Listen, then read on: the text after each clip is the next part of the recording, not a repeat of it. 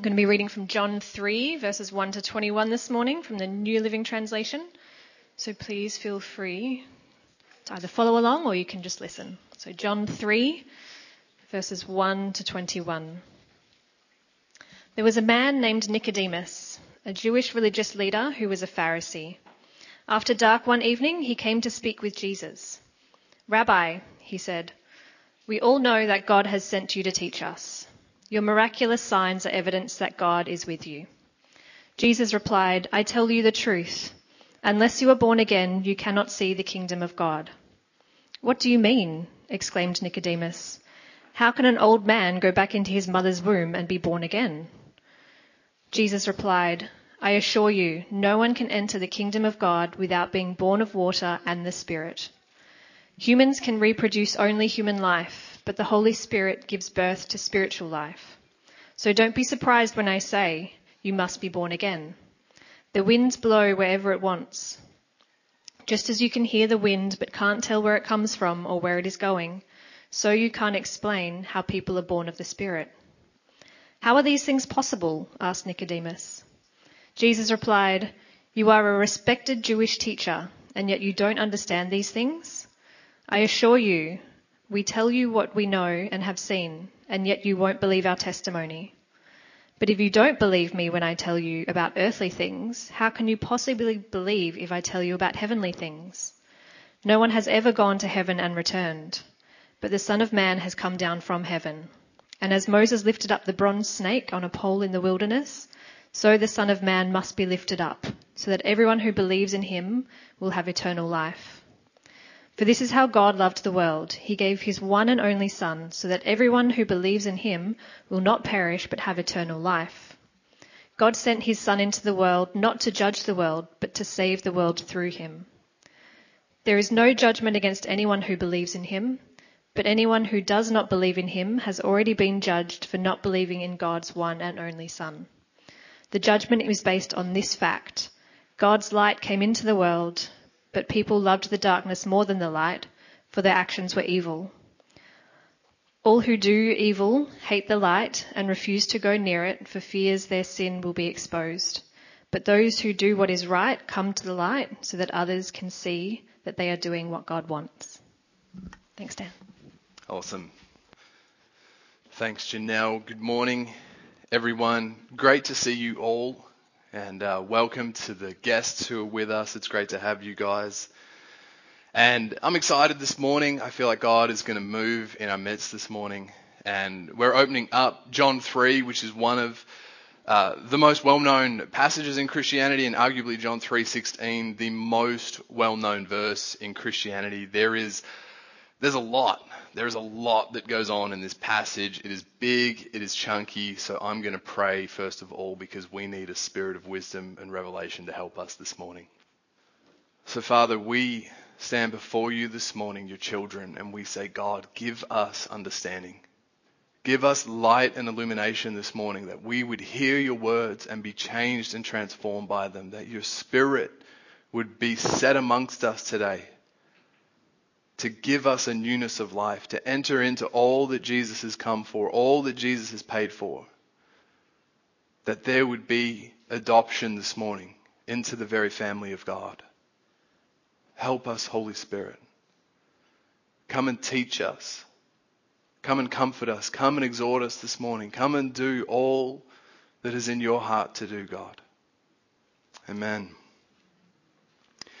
Well, as we start in John 3, I want to ask a question. Have you ever been in a room listening to some specialists discuss something and you realize all of a sudden you kind of have no idea what they're talking about because there's so many acronyms and there's so many words you don't understand? Actually, if you haven't had that experience, I thought I would ask two of our medical specialists in the room if they could come and help us this morning to uh, give us that experience and some insight into their daily lives with a little bit of dramatic effect to help me out. Typical day at work. No. Hey Eleanor, I've just seen this um, in one of my rooms. A bit worried about her. Wonder if you could just run some stuff by you. Um, I've done this ECG on her. If you could just review it for me. She's come in with a bit of um, dyspnea, dyspnea. She's a primip, vague chest pain. If you could just have a check of that, see what you think. There's nothing I'm really worried about. Uh, right, you've called the ambulance already, haven't you? No, calm down. She's not that unwell. There's no ischemic changes on the thing. She's young, 25, uncomplicated pregnancy. She's got no previous history of anything cardiac related. BP's 120 over 85 and temp's only 37.5. Yeah, but, but you've seen the changes in the ECG, haven't you? You've done blood pressure, both arms.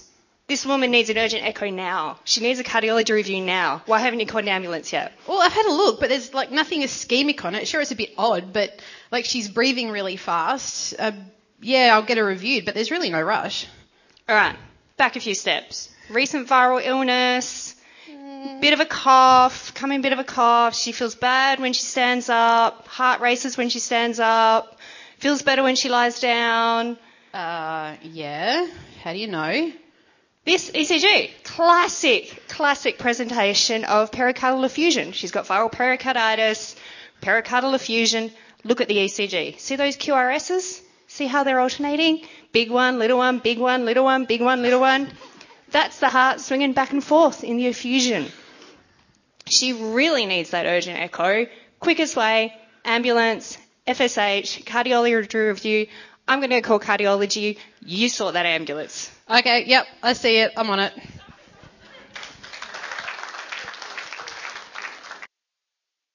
We're good. I have no idea at all what any of that meant. Um, I could definitely tell from the, the thing on the screen that there was a problem. I don't know if you were also in that. I definitely knew. As soon as I saw that, I was like, oh man, peri, peri sauce from Nando's is needed. And uh, we better get onto that stat. So as we approach John 3, it's so important to understand we have Jesus, who we would call the shepherd of Israel, the great teacher of Israel, having a conversation with uh, Nicodemus, who Jesus literally refers to as the teacher of Israel. And so in this passage, there is way more than I'm going to have time for. There is so much more cool stuff. There are multi-layer conversations going on.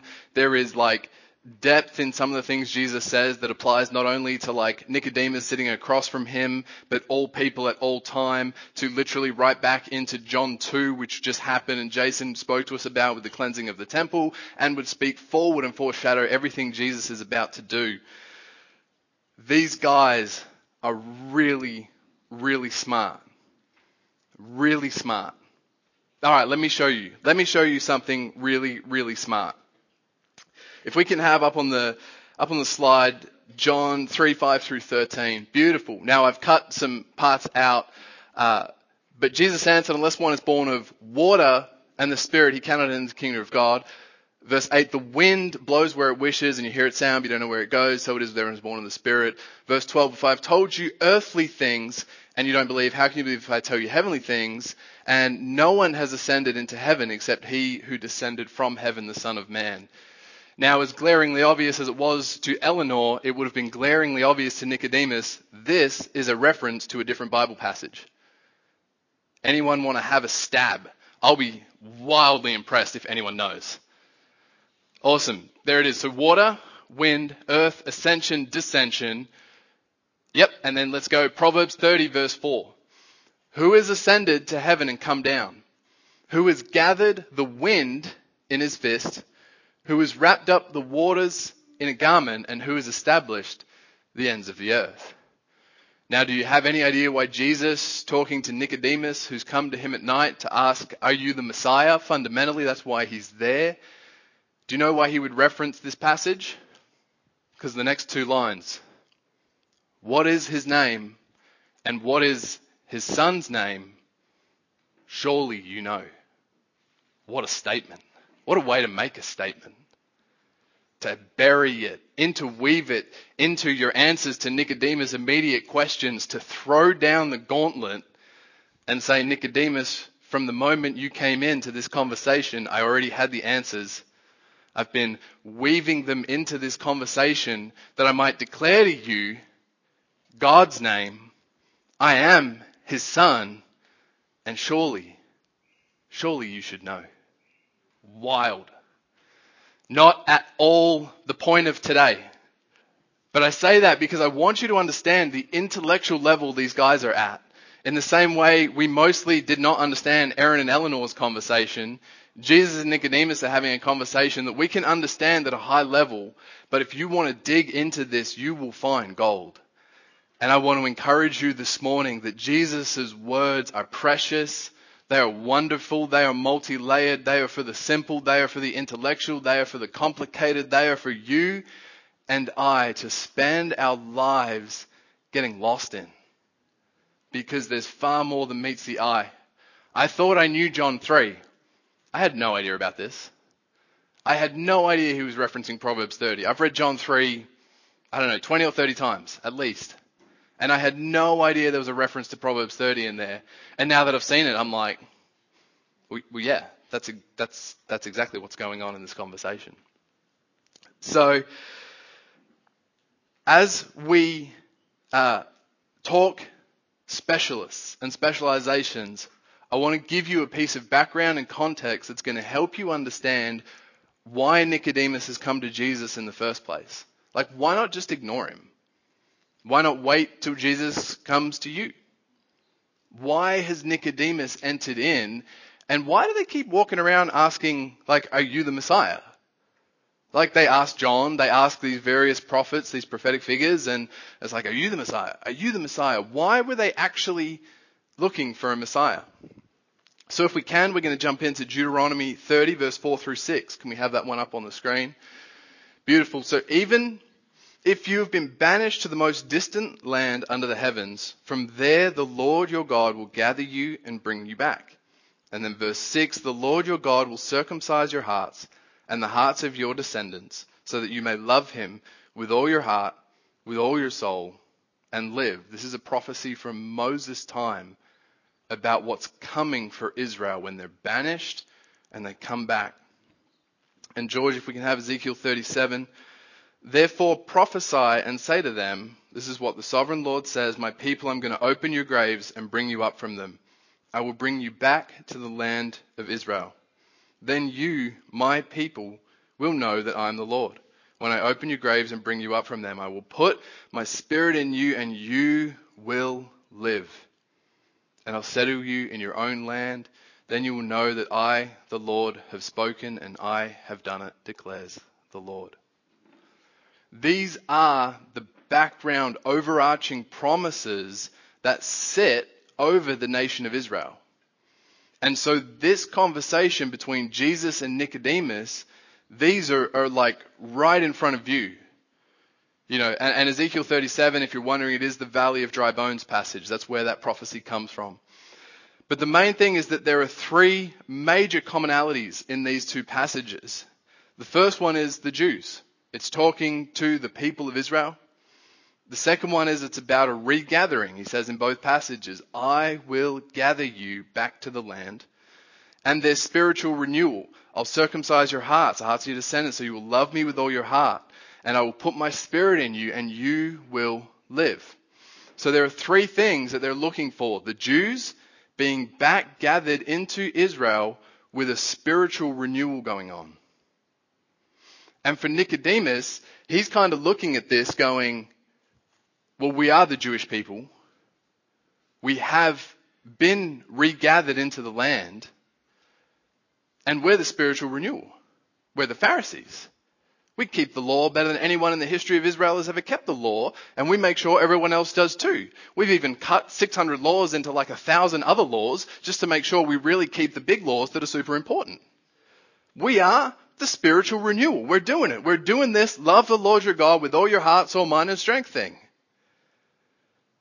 And Jesus steps into this conversation with Nicodemus. And that's where we pick up. That's the background and context for these two specialists as they start this conversation.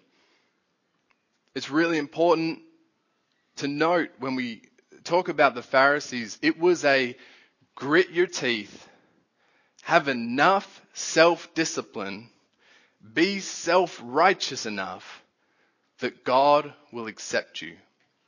And we have many, many passages in, in Jesus' time in the Gospels about what this looks like. There's the one time when they go to the temple and there's a, a sinner, as they call him, just on the outside of the temple, crying out to God, beating his chest, saying, God, woe is me, I'm a sinner. And then we see the Pharisee, and the Pharisee goes, I thank you, God, I'm not that guy. I thank you, God, I'm smart enough, I'm strong enough, I'm good enough to pray to you this morning. And Jesus goes, surely that guy's not even heard. So this is our context. A people longing for the Lord and Pharisees who think they are the spiritual renewal of God because they try hard enough. If you've got your Bibles with you, I want you to open them up because for the next about 15 minutes, I'm going to be going through this passage kind of line by line. So if you've got them there, open them up to John 3, starting pretty much at the top.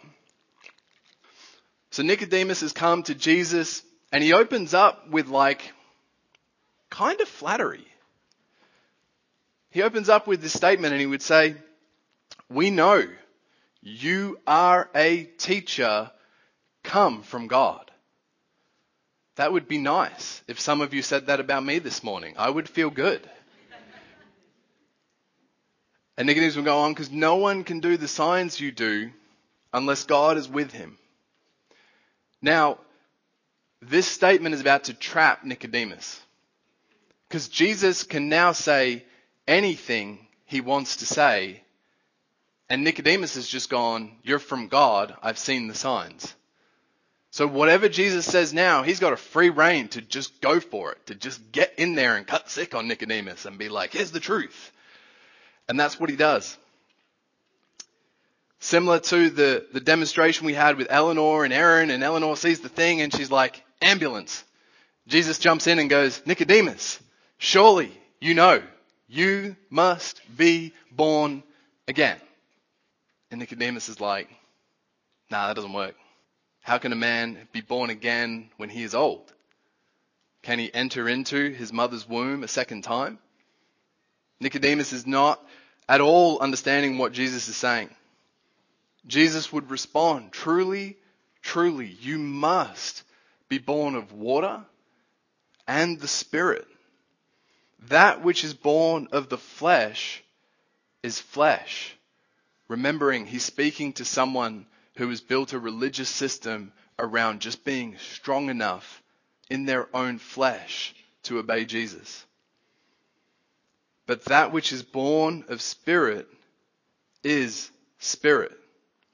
And now it doesn't say this, but it's obvious. Nicodemus' head is on tilt. Nicodemus is kind of like, Jesus, what do you mean? And how do we know? Because Jesus has to go, don't marvel at what I'm saying. It's the very next line he says, don't marvel, which tells us Nicodemus, the great teacher of Israel, about a sentence and a half into this conversation is lost. You want to talk about two specialists having a conversation, but one is way smarter than the other? That's what we're looking at. Jesus continues, the wind blows where it wishes, you hear its sound, but you don't know where it comes from or where it goes. So it is with everyone who is born of the Spirit. Nicodemus almost blurts out, how can these things be? And if you're following this conversation, that's almost like a dramatic thing to say. It doesn't really sound like Jesus has said anything earth shattering, such that a rabbi who would typically banter back and forth with scripture and ask questions back and forth and do what Jesus did, interweave answers into their conversations, doesn't sound like Jesus has said that much that's that concerning to Nicodemus. But what's happening here is that in Jesus' two statements, he has taken a sledgehammer, an absolute sledgehammer, to Nicodemus' understanding of the world. You remember the three commonalities.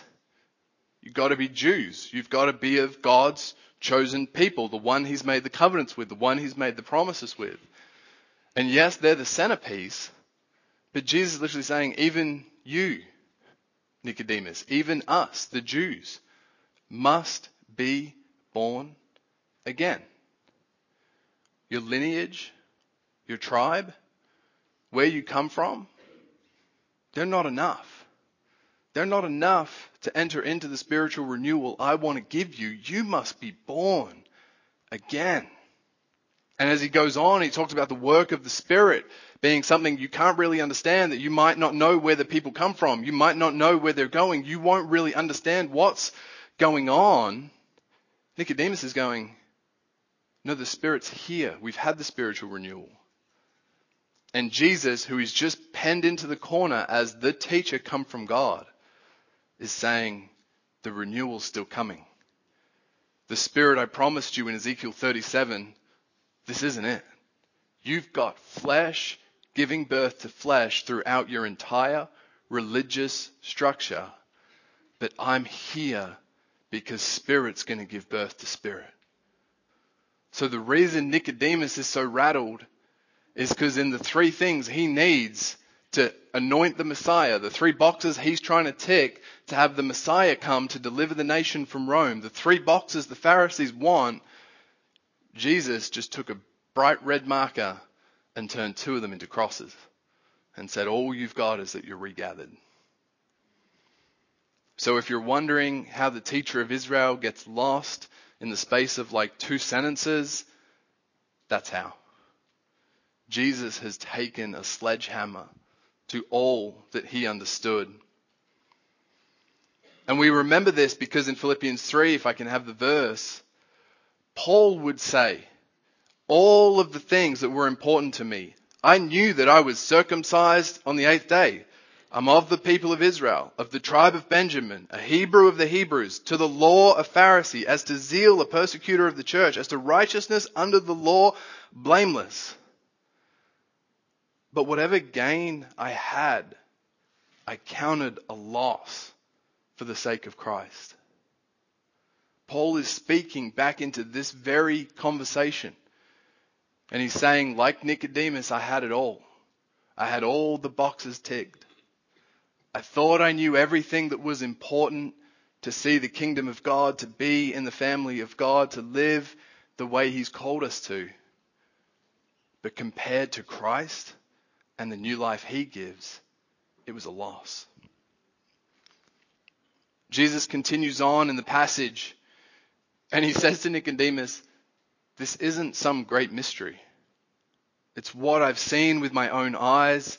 It's what we, the disciples, can bear witness to.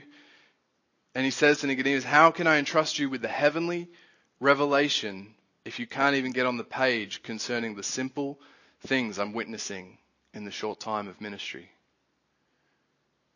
If I can witness to the Spirit being at work in my disciples, and we know Jesus picks like a motley crew of all sorts and transform their lives with great power, with great change.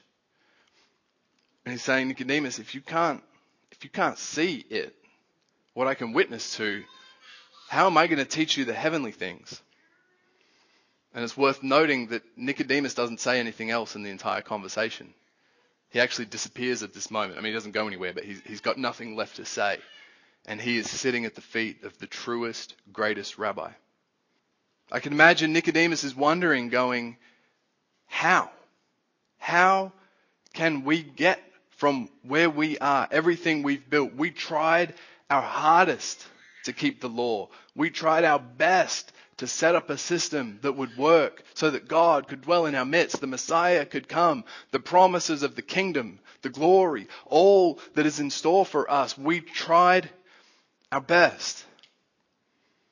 And Jesus would explain that as Moses lifted up the serpent in the wilderness, so the Son of Man must be lifted up, that whoever believes in him may have eternal life. And what he's referencing there is the story in number six, where the snakes are sent uh, as a as a judgment on the people of Israel, and Moses makes a bronze serpent and holds it up, and those who look upon the bronze serpent those who trust in the God who gives them the bronze serpent would be saved from the plague of, of death and poison. And so Jesus says, just like looking upon that thing, just like trusting that if you could gaze on that, you'd be healed, so I, the Son of Man, will be lifted up and all who look upon me, all who believe in me will enter into eternal life, will enter into a new life. He's promising Nicodemus there's a fulfillment that just like that stops the plague and the sin and the death in the camp at the time, so Jesus will once and for all be the answer to the plague of sin and death in humanity. And it's into this context we have the most beautiful verse, John 3:16, that for God so loved the world that he gave his only son that whoever believes in him should not perish, but have eternal life.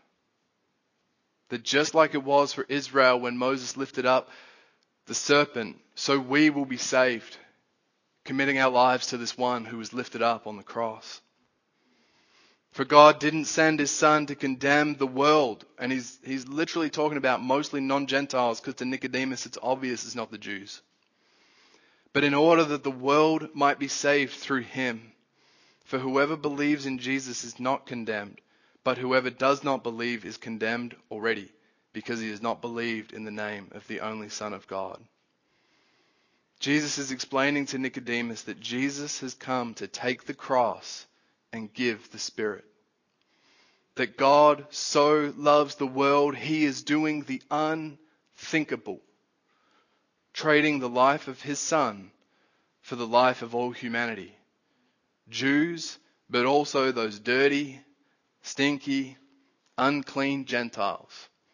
The ones with no law, no covenants, no cool lineage or tribe, no national history or exodus, no priests or temple, but welcomed in with the most royal of welcomes, given a new birth and a new life through Jesus welcomed in with a love that trades places with all of our not good enough and closed with all of Jesus's very good enough.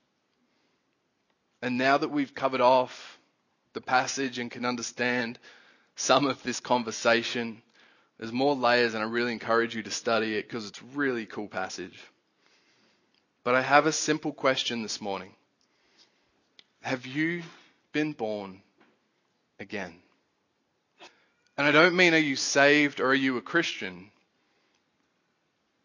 I literally mean have you been born again? Has your life become so reorientated from wherever it was to live like Jesus in a way that feels like you've had to restart and relearn everything? To become like a child again and ask why? Why this? Show me this. How do I do this? Teach me that. Take me there. Has the God who so loves you that he would give his son's life in exchange for yours become the central reality of your life? Pushing you into a life of forgiveness, of kindness, of patience, of goodness, of fasting, of serving, of blessing your enemies? Has your life been changed by a new birth? Or do you find yourself mostly living like the world around us? Mostly ignorant of what your Father's done for you? Has it changed the way you relate to people, relate to your job, relate to time, that everything you have and everything you are would be formed into the image of Jesus? Because hear me this morning.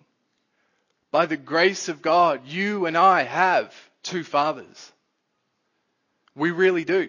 We really have the Father in heaven. And no matter what your earthly one is like, He's not on the same playing field at all. I mean, Jesus would be so bold as to stand up and say, if you being evil, seeking to fathers, know how to give good gifts to your children. It's like he's comparing and he's like, man, any father on this earth is going to be evil compared to the goodness of your father in heaven. So whatever your father situation is on this earth, I want to tell you, you have a far better than, far greater than Father in the heavens who is with you. And that far better than, far greater than Father has it in his mind that you are the most valuable, thing in the cosmos and he would give his own son in an exchange for you. And one of the coolest things to me is that unlike any father you've ever heard of, he is an eternal, permanent father. Let me explain that. See, I am a father and I have a father. My father wasn't born a father. He was born a son. But on June 15th, 1987, he became a father. It's my brother's birthday for anyone who's wondering. On that day, he became a father. And a couple years later, I was born as his son. And on March 14, 2020, I became a father. And it's been one of the most revolutionary things that's ever happened to me. It's amazing how your world flips and you fall in love with your wife all over again and you fall in love with this perfect little baby Alora.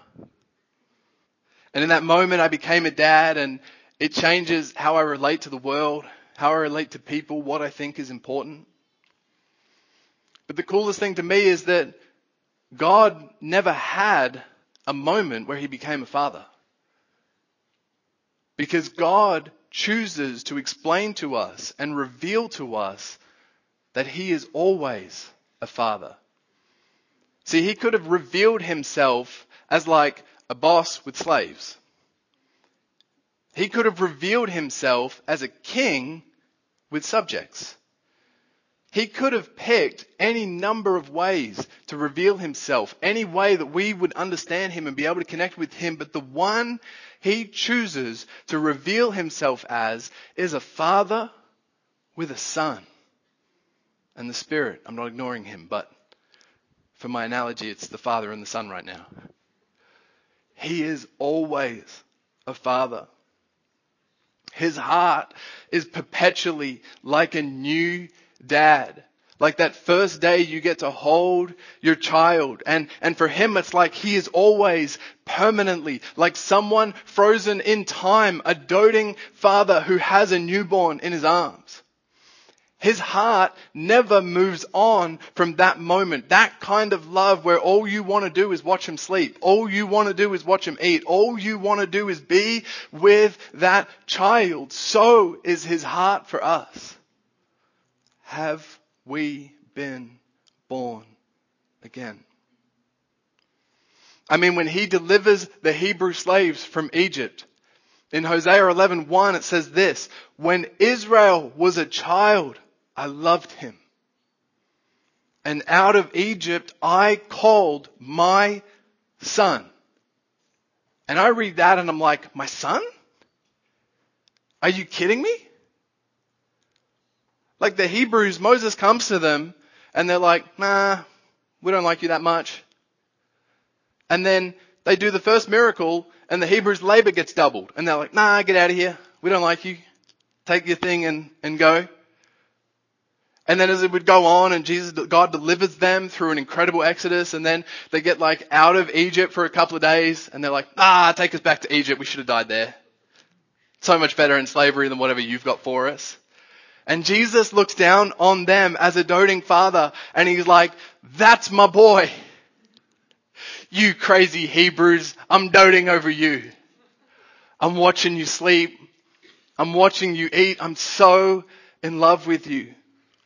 Daddy's got you. And I'm going to bring you through this no matter how weak and rebellious you are right now. You and I have got glorious times ahead, Israel. Oh, it's going to be special. It's going to change the whole world. Just you wait and see.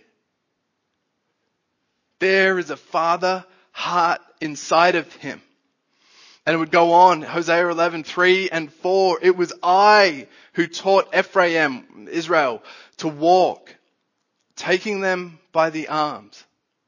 But they didn't realize it was I who healed them. I led them with cords of human kindness and with ties of love. To them I was like one who lifts a child to the cheek, and I bent down to feed them. God would say, I led them with cords of human kindness and ties of love. To them I was like one who lifts a little child to the cheek in all their craziness, brokenness, and rebellion, that in Israel's history, this is how the Father sees them and loves them, leading them with loving kindness, lifting them to the cheek and bending low to feed them. And this passage so moves me because I didn't know what that experience was until I became a dad. Many of you do. You don't need to be a dad. I just didn't like babies. I don't, small children, give me your teens. It's much better that way. But when I became a dad, man, I love leading Alora. I love helping her learn and experience new things. I love lifting her to my cheek and rubbing my head on hers. I love bending down to feed her, or for those of you who know her, it's more bend down and pick her up and then feed her because she loves to be carried. And even though she's troublesome and she throws her little tantrums, there were about six of them this morning. She lies on the floor. Life is over. I know that in those troubles, my love is strong enough to see her through. Those troubles that look so real to her in that moment when she can't have that piece of food that she really, really wants. And even if you give it to her, then she doesn't really want it anymore. All those troubles that seem so big to her, I'm her dad. And I often say to her, Daddy's got you. You're going to be fine. And I'm fully convinced in that moment that her troubles will be forgotten as I swing her in my arms and play with her and shift her focus onto me. It was just this week on Monday. It was it was a bad day Monday. I look after Alora on Mondays, and it was a bad one. Was, she's got four teeth coming through, top and bottom, all all around. It is not pleasant, and it was a bad day. And it got to about lunchtime after tantrums, not eating, wanting things she can't have, not wanting the things that she usually loves. And um, all you parents understand, so I don't need to rehash it. She's nothing special in that regard. Um, and we went to a park, and our oh, classic, just to make it worse, first thing she does, we get to the park and she poos. Um, sort that out. We're playing on the little slides, and at the very top of the park, it's a massive park, and at the top of the park there are these huge slides, and I can see she's eyeing them off. And I'm like, Alora, those are for like 10 year old kids. You know, these are slides. They'd be, you know, nearly the height of this room type slide.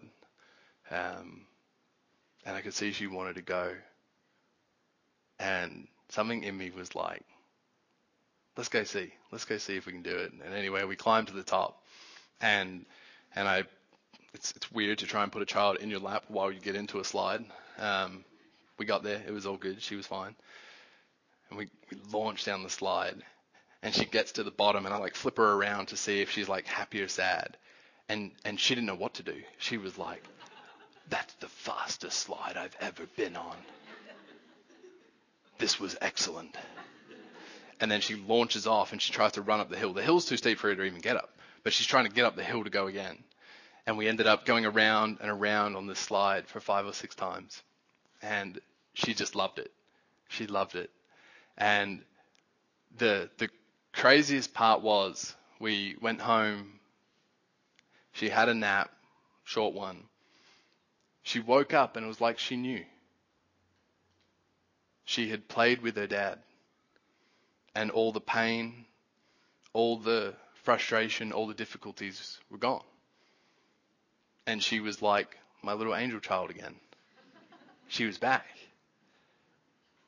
and it was great. But as I connected with her as her father on a massive slide, hoping no one got hurt, I found my daughter again. And it was a really special moment.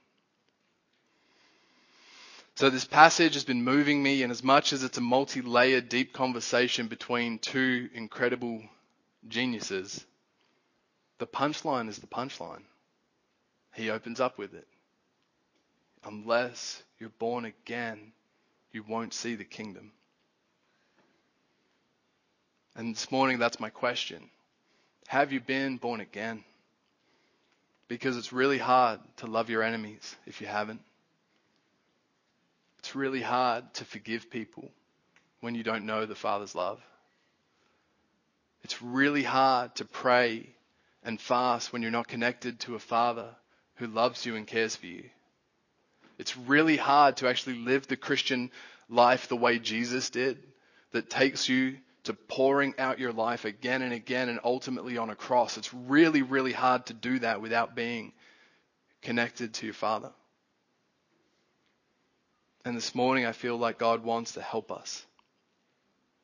I've got some practicals that are going to come up on the screen because I think there are some practical things we can do to understand our Father better. Because the crazy thing is, there's not really uh, there are there are resources, but there's no Father like Him. There's really no Father like Him. How good or bad your dad is, He's not close. I'm not close in my parenting with Alora.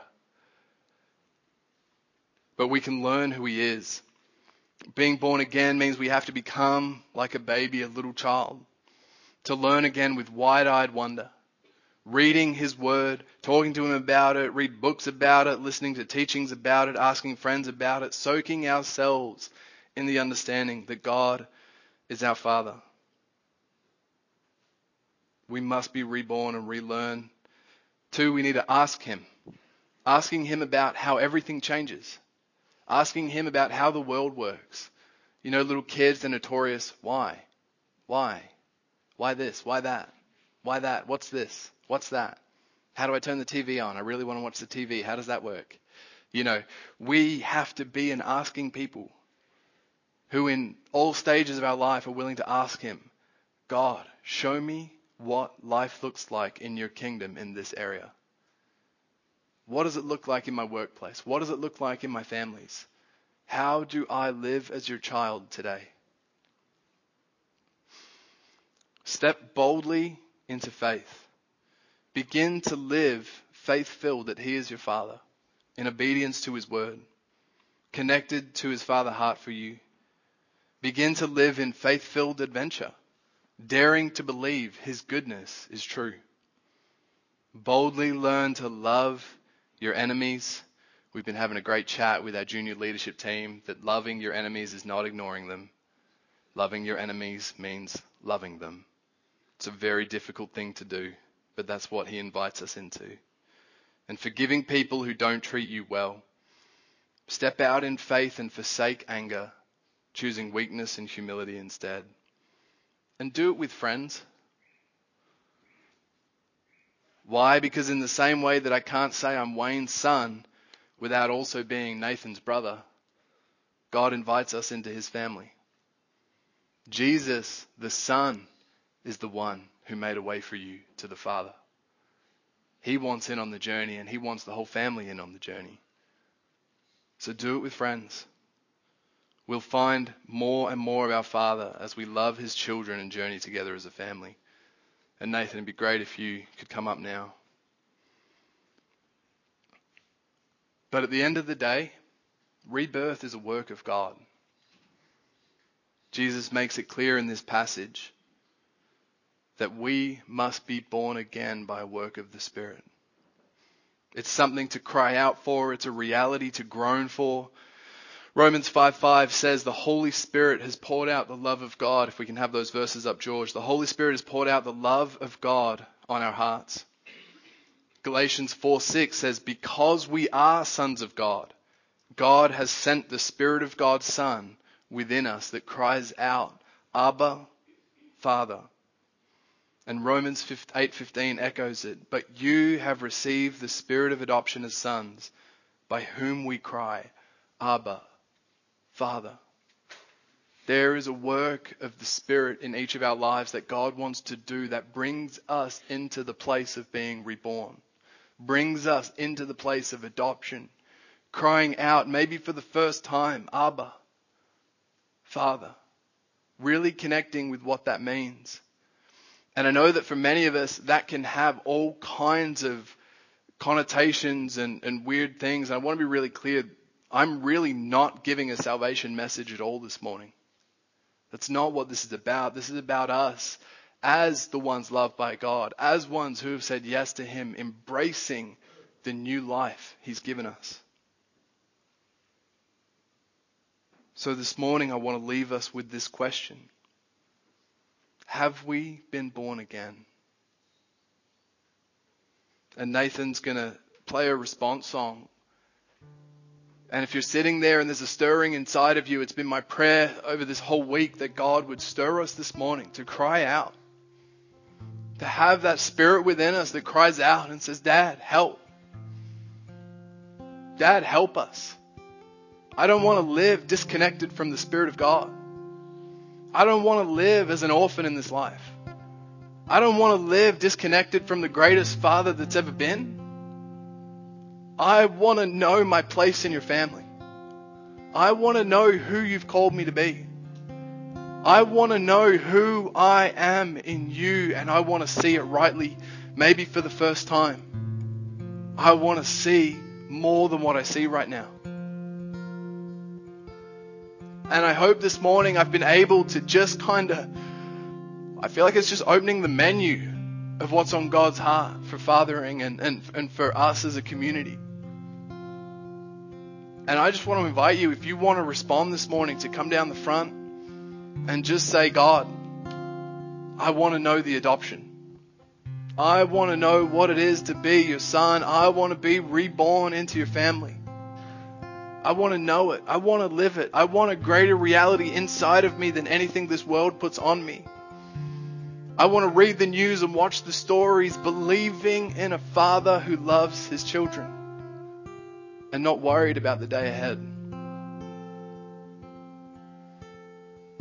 So if that's you this morning, I should invite you to just come down and respond. And, and if you want to stay in your seat and respond, that's cool too. Nathan's going to sing, but this is just a time for us to cry out together as a family, to cry out together to really know God to really know Him as our Father. So whether you come forward or you stay in your chair, I want you to invite, I want to invite you to engage with this song and begin to pray. Pray for yourself. Pray for your kids. Pray for your spouse. Pray for your families. Let's cry out to God this morning that His Spirit would come. So, Father, we ask you right now, come and do what only you can do. God, come and open the heavens over us. Pour out your Spirit on us. The promise, spiritual renewing that comes from your Spirit, God, we want it. We want to walk in the newness of life. We want to walk in the eternal life. We don't want to just live a good moral existence, but we want to be born again into true and lasting life, into sonship with you. Help us this morning, Holy Spirit. Set a fire inside of us this morning.